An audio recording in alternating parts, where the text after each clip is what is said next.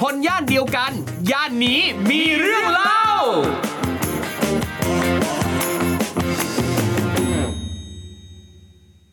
สวัสดีครับ ขอต้อนรับเข้าสู่รายการคนย่านเดียวกันนะครับ รายการพอดแคสต์ที่เราจะชวนแขกรับเชิญ มาพูดคุยแลกเปลี่ยนความเห็นแนะนำแล้วก็โอ้สารพัดสารเพ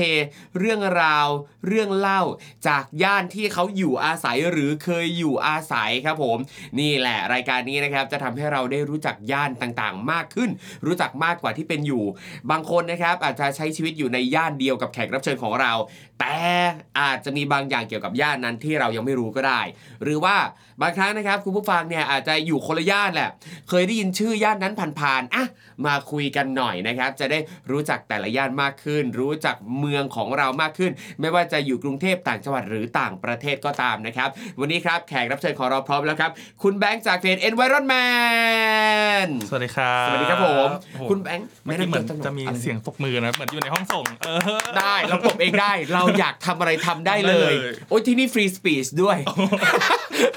อยากพูดอะไรพูด อยากเรียกร้องอะไรพูดเต็มที่เลย ได้เลยครับผม ได้เลยครับ คุณแบงค์เอ่อแนะนำตัวสักหน่อย เพิ่มอีกสักหน่อยสิได้ครับ ตอนนี้ก็ทำงานอยู่ที่เพจ Environment ครับ เป็นครับเพจที่สื่อสารเรื่องของสิ่งแวดล้อม เรื่องของคน เรื่องของสังคมเนี่ยแหละครับผม ครับผม อุ้ยก็เป็นเพจที่ผมตามมานานมากแล้วเหมือนกันนะขอบคุณตามมามากเลยครับนานนานนานมาก นะครับคือพูดทั้งเรื่องสิ่งแวดล้อมสภาพอากาศสังคมธรรมชงธรรมชาติใดๆอะไรเงี้ใช่ยครับอย่างเพราะวันนี้ที่มาอ่านครับคือฝนตกหนักมากทั้งๆที่เมื่อวานร้อนแบบร้อนสุจดริงๆโอ้โหจริงเมื่อวานแบบร้อนแล้วเอ้าวันนี้ตื่นเช้ามางงคือฝนตกเลย อุณหภูมิแล้วก็สภาพอากาศตอนนี้มันแบบ แปรปรวนไปมากๆเลยครับผมอืมอืมครับผมเนี่ยคือจริงๆอย่างผมเองเนี่ยก็สนใจเรื่องธรรมชาติเรื่องสิ่งแวดล้อม พอสมควรเลย สาเหตุหนึ่งที่ตัดสินใจไปเรียนดำน้ำอะเพราะว่าอืมก็มีความฝันว่าอยากจะไปดำน้ำเก็บขยะใต้ทะเลอ่าเอออันเนี้ยก็เลยแบบอะไปดำน้ำก็ยังมีความสุขกับการใช้ชีวิตอยู่ในโลกใต้ทะเลอ๋อแล้วก็เป็นกระบอกเสียงบ้าง เรื่องเกี่ยวกับธรรมชาติสิ่งแวดล้อม ครับผมนั่นแหละครับ ซึ่งก็ต้องขอบคุณเพจ Environment เหมือนกันนะครับ ที่เป็นแรงบันดาลใจให้หลาย ๆ คนสนใจเรื่องเหล่านี้นะครับ คุณแบงค์ครับ ตอนเด็ก ๆ ย้อนกลับไปตอนเด็ก ๆ ก่อนนะฮะ ตอนเด็ก ๆ คุณแบงค์อยู่ย่านไหนครับ ตอนเด็กเติบโตมากับย่านสำเรย์สำเร็จไม่รู้คุณพี่ทอมรู้จักหรือเปล่าสำเรย์เคยได้ยินเคยได้ยินคือถ้าเป็นสมัยผมอยู่เด็กๆเนาะประถมมัธยมอะไรเงี้ครัยบ อยู่เรียนที่โรงเรียนเทพศิรินทร์ซึ่งมันก็อยู่ฝั่งพระนครครับ แล้วเวลาเพื่อนถามคุยกันบ้านอยู่ไหนบอกอยู่สำเร็จเพื่อนก็จะ เออฮะอะไรนะที่ไหนนะสำเร็จก็เลยแบบอยู่แถวแถวๆวงเวียนใหญ่ อ๋อ วงเวียนใหญ่อ่าหลังจากนั้นมา เราก็เลยไม่ค่อยจะบอกเพื่อนว่าเราอยู่สำเร็จเพราะว่าคนไม่รู้จักอืมเราเราก็ไม่เข้าใจเหมือนกันว่า เฮ้ยทำไมเหมือน เหมือนมันแปลกๆแล้วว่าคนไม่รู้จักสำเร็จอะไรเงี้ยแต่ว่าพอพูดวงเวียนใหญ่ปุ๊บคนจะอ๋อเพราะมันมี BTS คนแบบรู้จักคนได้ยินอะไรเงี้ยอืมเดี๋ยวนะอืมแล้วจริง ๆ แล้วสำเร็จ กับวงเวียนใหญ่ อันเนี้ยมันอยู่ใกล้ๆกันหรือมันคือที่เดียวกันแต่มีสองชื่อหรือยังไงครับ มันคือวงเวียนใหญ่มันก็คืออนุสาวรีย์พระเจ้าตักสินครับที่เขาเรียกว่าวงเวียนใหญ่ใช่ไหมแล้วมันก็จะแยกออกไปได้หลายทางไปเอ่อฝั่งท่าพระไปเพชรเกษมนะครับแต่ของผมเนี่ยมันจะคือเลี้ยวมาผ่านสำเร็จแล้วก็ตรงไปแยกมหาสวรรค์ไปพระรามสองสำเร็จมันคือทางผ่านที่จะไปพระรามครับสองใช่ครับ มันเป็นละแวกเดียวกันใช้คำนี้ดีกว่า ซึ่งสำเร็จเนี่ยอาณาบริเวณที่เป็นสำเร็จเนี่ยมันกว้างแค่ไหนยังไงครับโอ้กว้างแค่ไหน ผมเนี่ยก็จะรู้จักว่ามีข้างหน้าซอยเนี่ยมันจะมีไปรษณีย์สำเร็จครับมีตลาดสำเร็จที่ห่างกันได้สักประมาณโลกว่าเอาจริงอันเนี้ยเคยได้ยินหมดเลยนะไปรษณีย์สำเร็จก็เคยได้ยิน ตลาดสำเร็จก็เคยได้ยิน แต่ I have no idea เลยว่าแล้วสำเร็จมันอยู่ตรงไหนของประเทศกรุงเทพนี้วะๆ มันอยู่ตรงไปรษณีย์สำเร็จโอเคและตลาดสำเร็จอะเคยได้ยินชื่อแต่แบบโอเคอืมอะเดี๋ยวจะไปหาดูอะมันก็จะอยู่แบบแค่ละแวกนั้นครับซึ่งมันก็อาจจะไม่ได้กว้างมาก มันก็เป็นชุมชนย่านเล็ก ๆ ย่านหนึ่งอะไรอย่างเงี้ยครับ ใช่ ซึ่งแต่เอาจริงๆอะครับ ผมมันจะมีแถวนั้นเนี่ยมันจะมีเจริญนครครับที่ฝั่งนั้นมันจะเป็นแถบไอคอนสยาม แล้วก็ต่อไปอย่างสะพานพระรามสามไปคลองเตยไปอย่างเงี้ยได้ แต่ว่าครับตรงนั้นอะผมเพิ่งรู้เมื่อประมาณไม่กี่สัปดาห์ที่ผ่านมาเนี่ยว่า แถวนั้นมีคลองสำเร็จด้วย เหมือนเคยอ่านเจออยู่นะ เคยแต่เคผมยอะ เจอชื่อเนี้ยคลองสำเร็จไม่เคยได้ยินชื่อนี้เลย จนเมื่อหลายสัปดาห์ที่ผ่านมาเนี่ยไปงานงานหนึ่งแล้วมันจัดแถวนั้นพอดี ครับ ก็เลยแบบโอ้เกิดมา 20 กว่าปี ก็เพิ่งรู้ว่าที่บ้านเนี่ย แถวบ้านมีคลองสำเร็จด้วยเหมือนกัน อืมใช่ครับ ครับ แล้วนั่นนั่นนั่นนั่นแปลว่าตอนเด็กๆ เราก็ไม่ได้เลาะซอกซอยสำเร็จเยอะขนาดนั้นแหละครับ ตอนเด็กๆก็จะเป็นคนอยู่ที่บ้าน เวลาถ้าถามว่าเด็กๆไปไหนบ้างเนี่ย ตอบได้เลยว่าอยู่บ้านไปห้าง แล้วก็จะเป็นไปเที่ยวบ้าง แล้วก็ไปเที่ยวจริงๆเนี่ยคือเป็นช่วงแบบเทศกาลที่จะต้องไปต่างจังหวัดครัอะบไรเงี้ยแต่ว่าระหว่างวันที่เป็นแบบใช้ชีวิตปกติเนี่ย ก็คือแทบไม่ได้ไปไหนเลยครับ ถ้าไปโรงเรียนเนี่ยก็จะมีรถโรงเรียนมารับ แล้วก็ไปโรงเรียนครับ แล้วรถโรงเรียนเขาก็เราก็ไม่ได้สามารถแวะลงข้างทางหรืออะไรเนี่ยเนาะแล้วรถโรงเรียนน่ะก็จะมีเขาเรียกว่าอะไรทีวี สมัยเมื่อก่อครันบเป็นรถตู้ พอขึ้นรถปุ๊บเราก็ดูหนังอย่างเดียวเลยไม่สนใจแบบเส้นทางรอบข้าง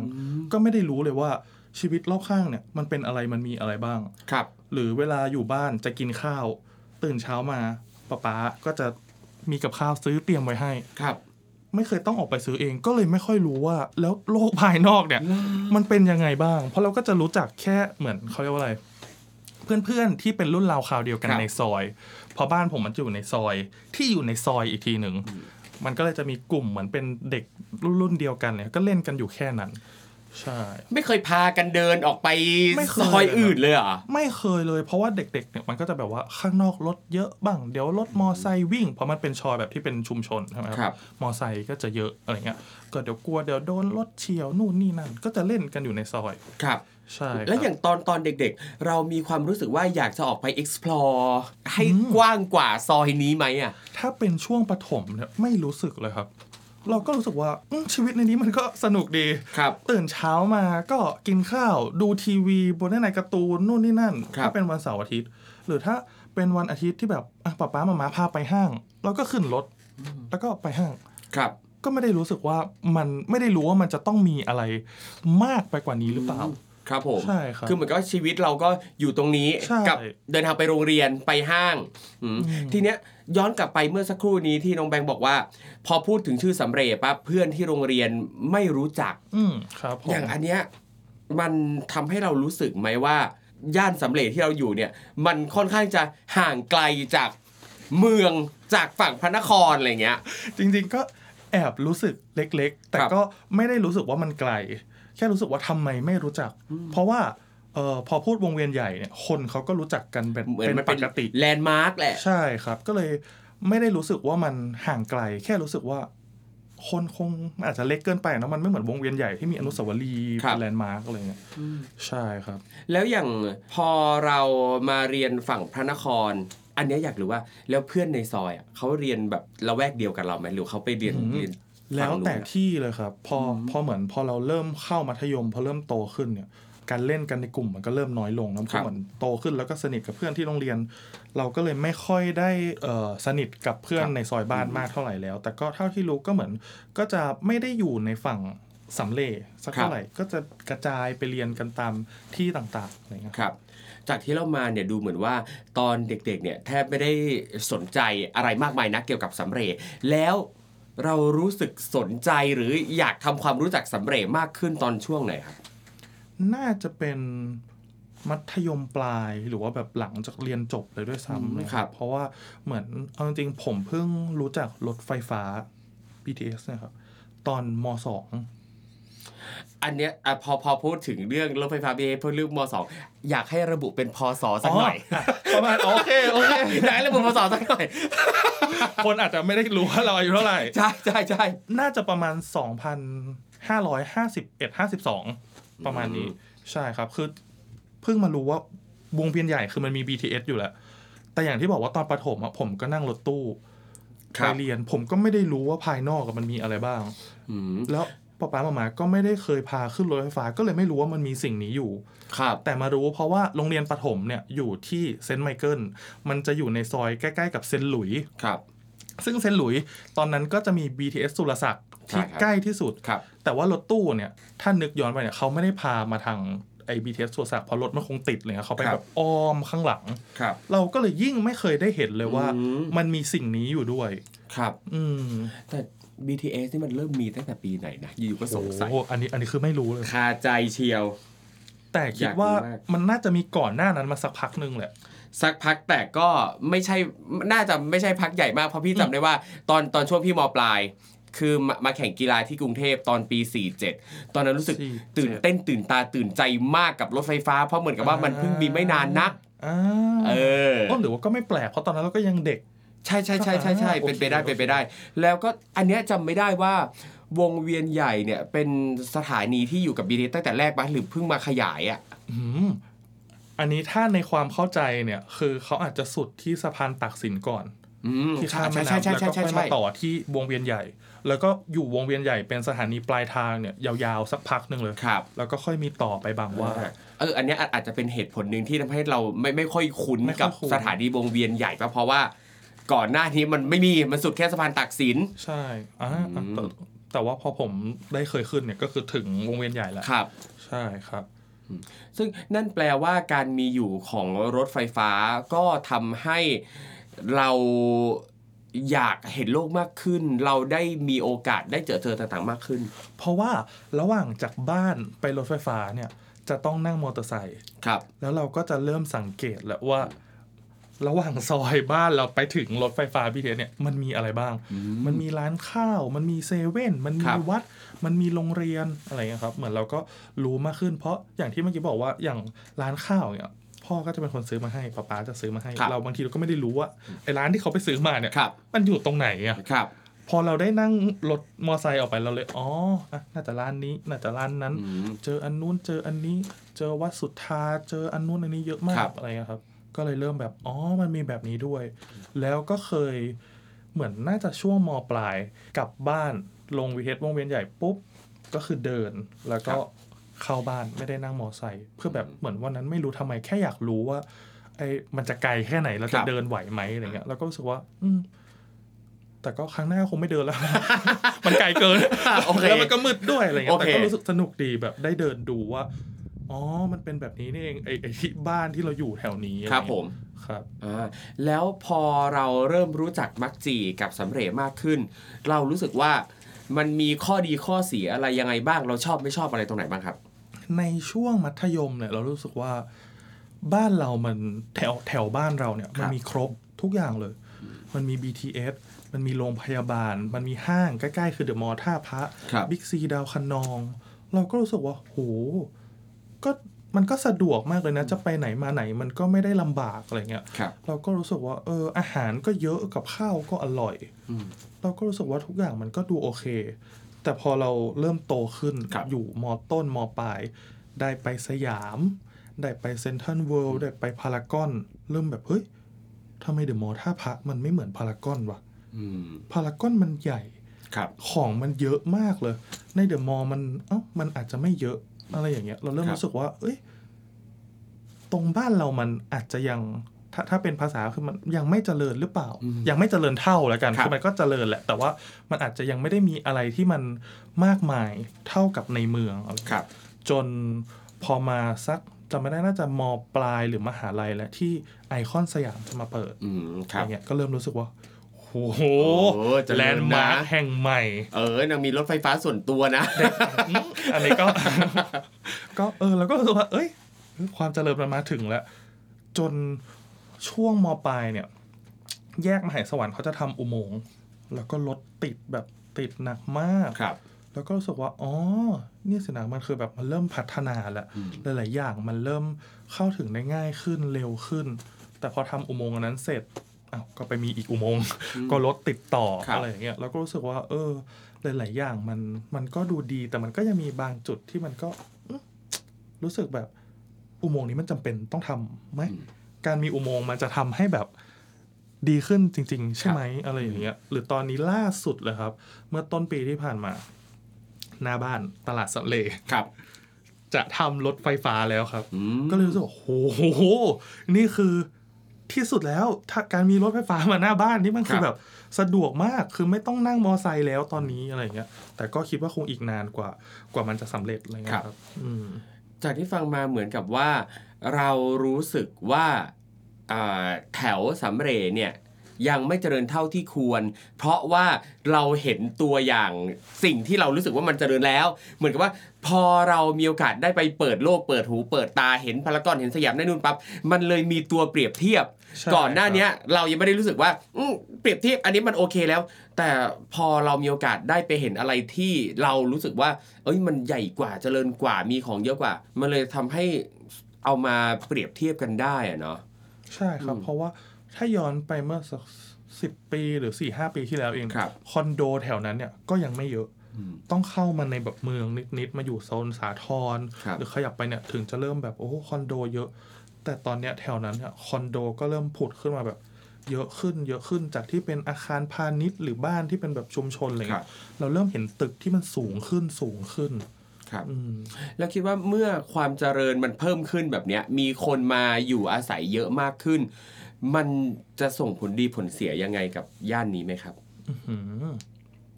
ผลเสียอย่างแรกเลยคือรถติดในครับในชีวิตที่เราแบบต้องออกไปทำงานเลยเรารู้สึกว่ารถมันติดเพิ่มขึ้นแหละครับอืม คนพอคนมันเข้ามาเยอะขึ้นมากขึ้น มันก็น่าจะมีสิ่งอำนวยความสะดวกต่างๆ ที่เพิ่มขึ้น แล้วก็ไม่มั่นใจเหมือนกันว่ามันเพียงพอไหมหรือมันมากไปน้อยไปอะไรเงี้ยแต่รู้สึกว่าผลดีเลยคือ มันคึกคักครับ มันมันรู้สึกว่ามันเห็นชีวิตการดำเนินชีวิตของคนอะไรเงี้ยอาจจะยิ่งเพราะว่าช่วงโควิด ที่สองครัสามบปีที่แล้วมันรู้สึกว่ามันแบบเงียบมันซบเซาแล้วพอมันกลับมาอีกครั้งหนึ่งแล้วทุกอย่างมันเหมือนแบบเติบโตแล้วมันเริ่มใหม่มาพร้อม ๆ กันเลยอะก็เลยรู้สึกว่าเอ้ยแถวบ้านมันดูคึกคักมากเลยครับหน้าตลาดสำเร็จแบบมีเขาเรียกว่าอะไรอะ มีทั้งก่อสร้าง มีทั้งคนยืนรอรถเมล์นู่นนี่นั่นอะไรเงี้ย ซึ่งก่อสร้างมาทำเรียกว่าคึกคักไหมนะ แต่แต่แต่อารู้จสึจะกว่าดูเออดูมีไดนามิก มันดูมีชีวิตมันชีมีวาอะไรอยู่ตลอดเวลาแม้อะจะขับรถผ่านตอนกลางคืนอะก็ยังเห็นว่าเอ้ย มีแสงไฟสว่างอะไรเงี้ยครับก็รู้สึกว่าเออ มันก็เป็นอีกหนึ่งข้อดีอืมแต่ข้อเสียมันก็กรุงเทพพื้นที่มันเท่าเดิมครับ แต่คนมันมันเข้ามาเรื่อยๆอะไรเงี้ยเราก็เลยคิดว่ามันค่อนข้างแน่นครับอึดอัดอืมอะสสมมุติว่าถ้าเรามองเห็นว่า พอมองมองเห็นปัญหาว่ามันค่อนข้างแน่นมันอึดอัดในมุมของคุณแบงค์คิดว่า มันควรจะมีการจัดการยังไงเพื่อจะคลายปัญหานี้ไหมฮะอืม ในมุมมอง ผมคิดว่าตอนเนี้ยมันมีเขาเรียกว่าไงนะประชากรแฝงอะครับที่ไม่ได้เป็นคนที่กำเนิดที่กรุงเทพหรือครับอะไรเงี้ยก็เข้ามาทำงานในกรุงเทพเยอะ คิดว่าดังนั้นสิ่งที่น่าจะช่วยได้คือการทำให้ทุกทุกจังหวัดทุกทุกย่านนะครับครับมันมีงานมันมีโอกาส มันมีเอ่อ สิ่งอำนวยความสะดวกต่างๆ ที่มันรองรับให้ครับคนที่เขาอาศัยอยู่ที่ย่านของเขาเนี่ยสามารถทำงานได้ โดยไม่ต้องเข้ามาในเมืองใหญ่ๆจครัริงบๆไม่ใช่แค่กรุงเทพ ไม่ว่าจะเป็นภาคไหนมันก็จะมีหัวเมืองอยู่ครับอย่างเงี้ยผมคิดว่าถ้าทุกทุกย่านมัน เจริญขึ้นมันมีสิ่งดีๆ ที่มีโอกาสอะไรหลายๆอย่างเนี่ยคนไม่จำเป็นต้องเข้ามากระจุกอยู่ที่ที่เดียวครับ นั่นแปลว่าถ้าเรามองว่าปัญหาอย่างหนึ่งของกรุงเทพคือประชากรหนาแน่นเกิน ทางแก้ที่หรือหรือทางป้องกันที่ดีที่สุดก็คือ กระจายความเจริญให้ไปทั่วประเทศมากกว่าที่เป็นอยู่ ใช่ครับผมจะได้ไม่ต้องมากระจุกกันอยู่ที่นี่กระจุกกัตรงนี้ใช่ครับแล้วคือจากจากที่เห็น หลาย ๆ ครั้งเนี่ยคนที่เดินทางมาจากจังหวัดต่างๆ แล้วมาใช้ชีวิตอยู่ในกรุงเทพเพื่อจะหางานทำเพื่อค่าแรงขั้นต่ำเท่านี้เนี่ยชีวิตความเป็นอยู่ก็ไม่ได้จะแบบดีอะไรเลย ใช่ครับ เหมือนกับว่าทางหน่วยงานของ ในกรุงเทพเองก็ยังไม่ได้มีอะไรที่จะ support ประชากรแฝงเหล่านี้ด้วย อืม แล้วเอออันนี้ขอแทรกนิดนึงคือเชิญเลยครับ WHO เนี่ยเขาเขามีรายงานออกมาว่า พื้นที่สีเขียวในในของคนเนี่ยครับคือควรจะตอนหนึ่งคนเนี่ยควรจะได้ประมาณ 6 ตารางเมตรอืมแต่ว่าในในกรุงเทพนะครับ เขตที่มีพื้นที่สีเขียวต่อหนึ่งคนน้อยที่สุดเนี่ย ยังไม่ถึง 2 ตารางเมตรด้วยซ้ำคือมันแค่ประมาณแบบ 1 จุด ผมจำไม่ได้ว่าเขตอะไรแต่เป็นประมาณวัฒนาวังทองหลางนะครับ ประมาณครับแบบ 1.8 ตารางเมตรต่อหนึ่งคน ซึ่งมันค่อนข้างน้อยแบบน้อยมากๆ คือนอกจากเอ่อสวัสดิการเงินเดือนอะไรต่างๆ ที่มันจับต้องได้ครับครับไอ้เรื่องพื้นที่สีเขียวมันก็เป็นอีกอันหนึ่งที่บางทีคนไม่รู้ตัวด้วยซ้ำว่าเราควรได้พื้นที่สีเขียวมากกว่านี้ เพื่อให้เรามีอากาศที่มันแบบ บริสุทธิ์ หรือมันมีครับสิ่งที่ไม่ทำให้มันแย่ไปมากกว่านี้อะไรเงี้ยครับอืมอุ้ยถ้างั้นถามคุณแบงค์เลยดีกว่าว่า เราแล้วเราจะสามารถเพิ่มพื้นที่สีเขียวได้ยังไงอีกบ้าง ในพื้นที่ที่มีอยู่อย่างจำกัดแบบเนี้ยครับอืมอันนี้คือยากเลยนะครับ การเพิ่มพื้นที่สีเขียวในแต่ละพื้นที่เนี่ยมันครับก็ไม่เหมือนกัน พื้นที่สีเขียวในเมือง หรือว่าป่ากงกลางครับหรือป่าที่เป็นป่าอยู่แล้วที่เราจะเข้าไปฟื้นฟูเนี่ยมันก็จะมีพันธุ์ไม้หรืออะไรครับที่เติบโตในที่ที่มันต่างกันเนะครับมันก็ต้องเข้าไปศึกษาอีกว่าในย่านที่เป็นชุมชนเมืองเนี่ยต้นไม้แบบไหนที่มันเหมาะแล้วจะไปอยู่บริเวณไหนได้อีกครับถ้าไปอยู่ข้างถนนต้นไม้ที่มันสูงมาก โอเค มันให้ร่มเงาครับมันดูดซับคาร์บอน แต่กิ่งก้านที่มันแตกเร็วไปอืมโตไป มันจะย้อยลงมา คนขับมอไซค์ผ่านเกี่ยวหัวเกิดอุบัติเหตุอะไรครัเงี้บยมันค่อนข้างต้องอาศัยหลาย ๆ หน่วยงานเข้ามาศึกษาแล้วก็เข้ามาวางระบบมาจัดการใหม่อะไรเงี้ยครับครับแต่พอคุณแบงค์พูดถึงประเด็นนี้มันก็นึกถึงในหลาย ๆ ครั้งอะที่เราจะเห็นตามข่าวว่า ก็มีบางหน่วยงานอะพยายามจะเพิ่มพื้นที่สีเขียวลักษณะนี้ แต่ไม่ได้ศึกษาว่าต้นไม้แบบนี้เนี่ยเหมาะอืมจะมาอยู่ตรงนี้หรือเปล่า ใช่ครับ มันก็กลายเป็นว่าเหมือนตำน้ำพริกละลายแม่น้ำไปครับทำไปเอ่อ ทำไปก่อนจุดมุ่งหมายอาจจะดี ผมเชื่อว่าทุกคนก็อยากให้พื้นที่สีเขียวมากขึ้น อยากให้ครับโลกมันดีขึ้น แต่ว่าพอจุดมุ่งหมายมันดีแล้วเนี่ย วิธีการมันก็ต้องถูกต้องต้องเหมาะสมด้วย ครับผมครับ ซึ่งอย่างเรื่องพื้นที่สีเขียวเนี่ยอะอย่างสมมติในกรุงเทพเองในช่วงหลังๆมาเนี้เราก็จะเจออาคารสูงหลาย ๆ แห่ง เพิ่มพื้นที่สีคือแบบทำเป็นสวนทำเป็นอะไรบนอาคาร อย่างตัวนี้เราก็ถือว่าเป็นพื้นที่สีเขียวด้วยป่ะครับอื้อหือ เออจริงๆ อันนี้ก็ต้องไปต้องไปผมไม่มั่นใจเหมือนกันว่าต้องไปมันต้องไปดูอีกนะครับว่าตามคำนิยามของมันเนี่ยพื้นที่สีเขียวเขาพูดไปว่าข้อจำกัดหรือข้อความครอบคลุมมันอะครับมากน้อยแค่ไหนครับ แต่คิดว่ามันก็เป็นอีกหนึ่งอีกหนึ่งที่อะเนาะที่พอมันอยู่บนอาคารสูงอย่างเงี้ย สิ่งที่ทำได้คือนอกจากด้านล่างครับก็คือด้านบนที่จะครับเพิ่มไปอืมครับผม แล้วอย่าง ณตอนเนี้ยครับสวนต่างๆที่มีกระจายในหลายพื้นที่ในกรุงเทพคุณแบงค์มองว่ามันเพียงพอไหมถ้าสำหรับตัวผมเลยมองว่ามันอาจจะไม่เพียงพอ มันควรจะมีอยู่ในทุกย่านทุกชุมชนเลยด้วยซ้ำให้ครับให้คนที่อยู่แถวนั้นนะเขาสามารถ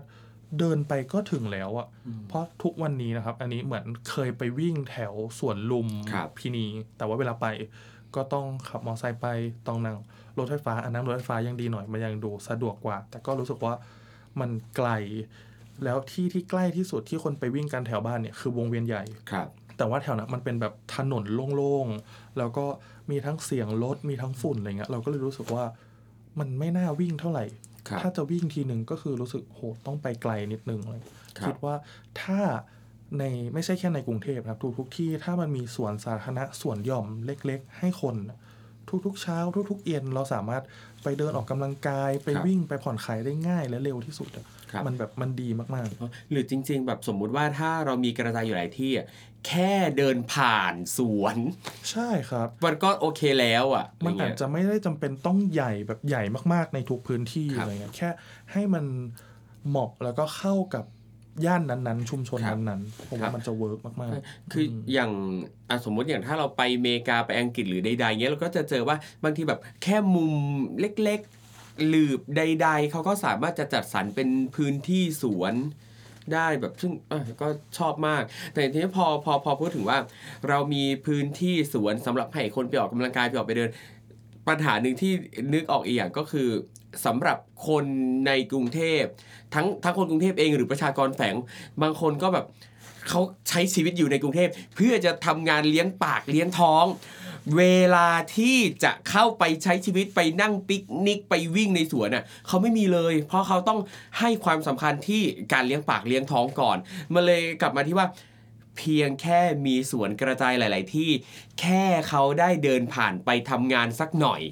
มันก็น่าจะส่งผลดีต่อจิตใจเขาแล้วอะๆเพราะว่าความบันเทิงของของคนคนที่ทำงานนะครับครับ บางทีเขาอาจจะไม่ได้สามารถใช้จ่ายหรือซื้ออะไรแบบเข้าโรงหนังครับหรือไปห้างทีนึงเดี๋ยวนี้ ราคาที่ต้องจ่ายในแต่ละอย่างมันก็สูงขึ้นเลยครับ สิ่งที่มันง่ายที่สุดคือแค่เขาได้พักผ่อนได้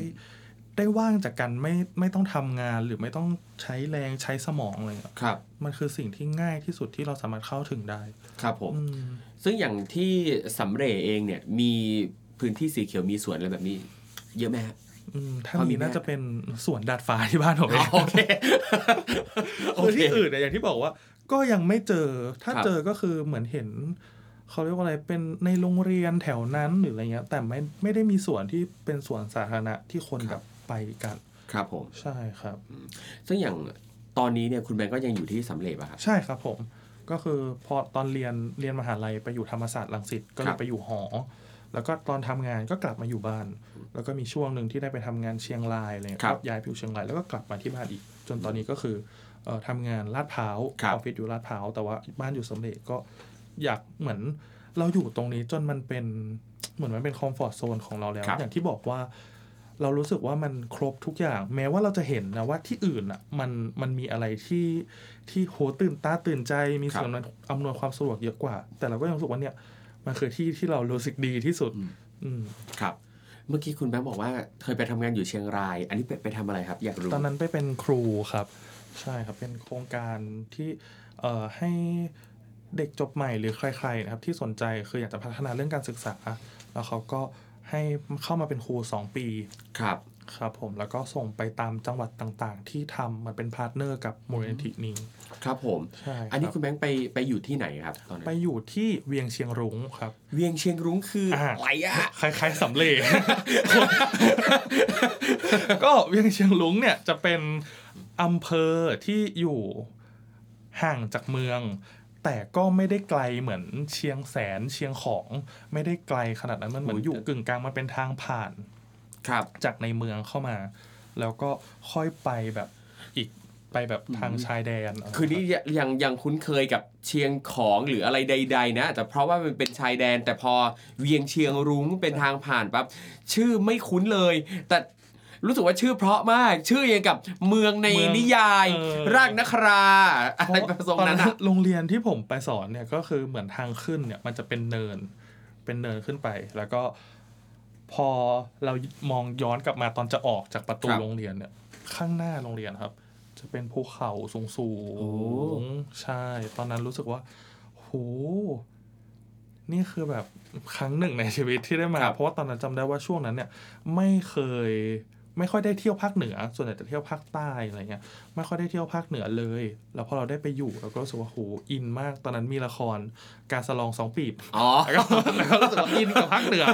มากๆอะไรเงี้ยครับ ก็เลยรู้สึกเออเป็นอีกช่วงชีวิตหนึ่งที่ที่มีความสุขเหมือนกัน แต่ว่ามันค่อนข้างเหงา เพราะว่าเหมือนเราไปแล้วเราไม่ได้มีคนรู้จักที่นั่น เราไม่ได้มี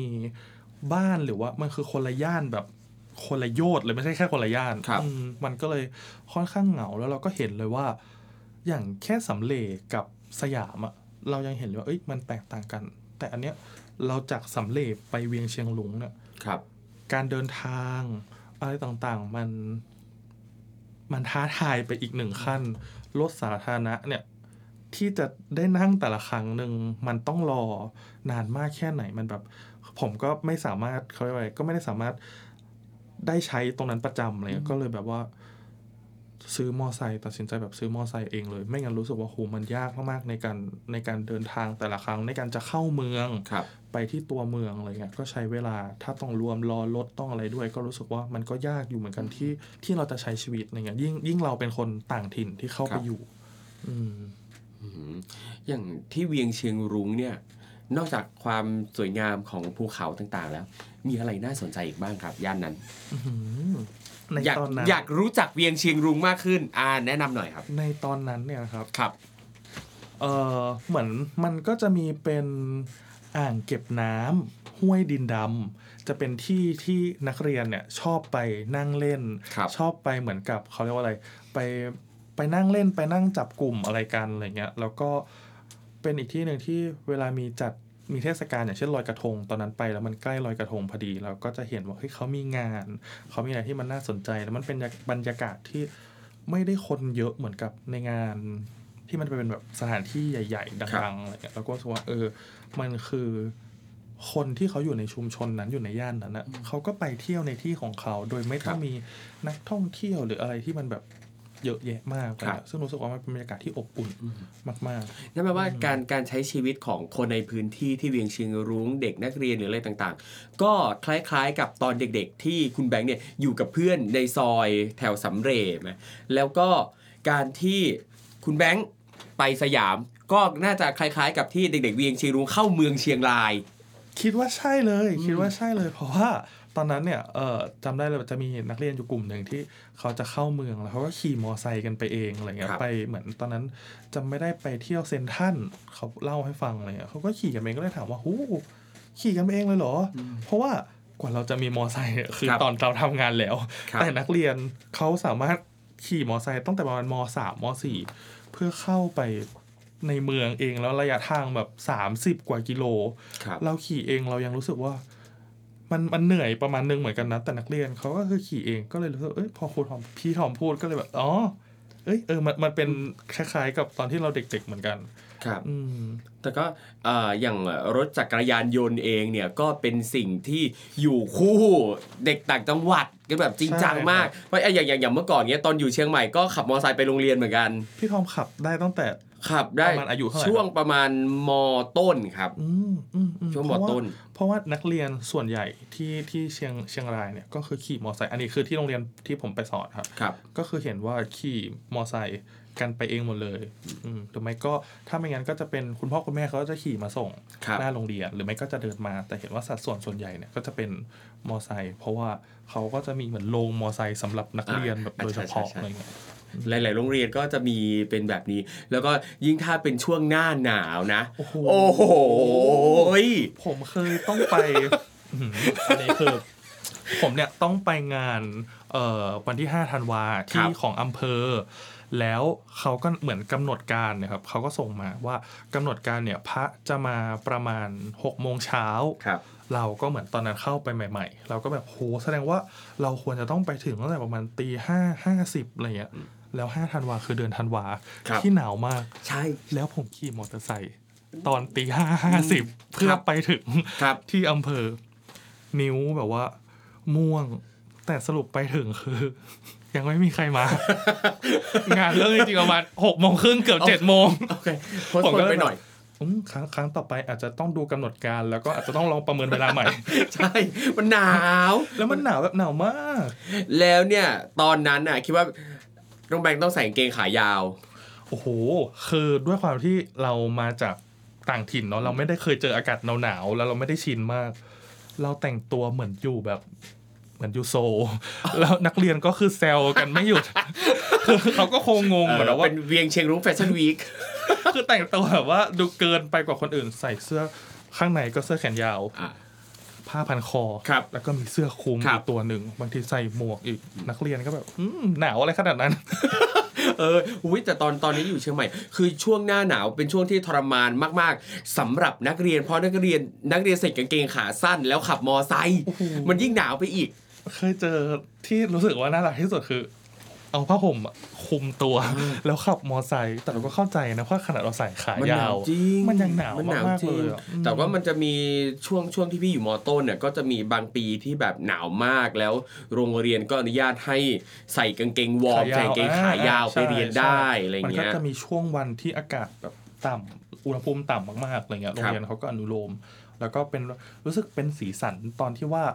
เด็กอะเอาผ้าห่ม มาคลุม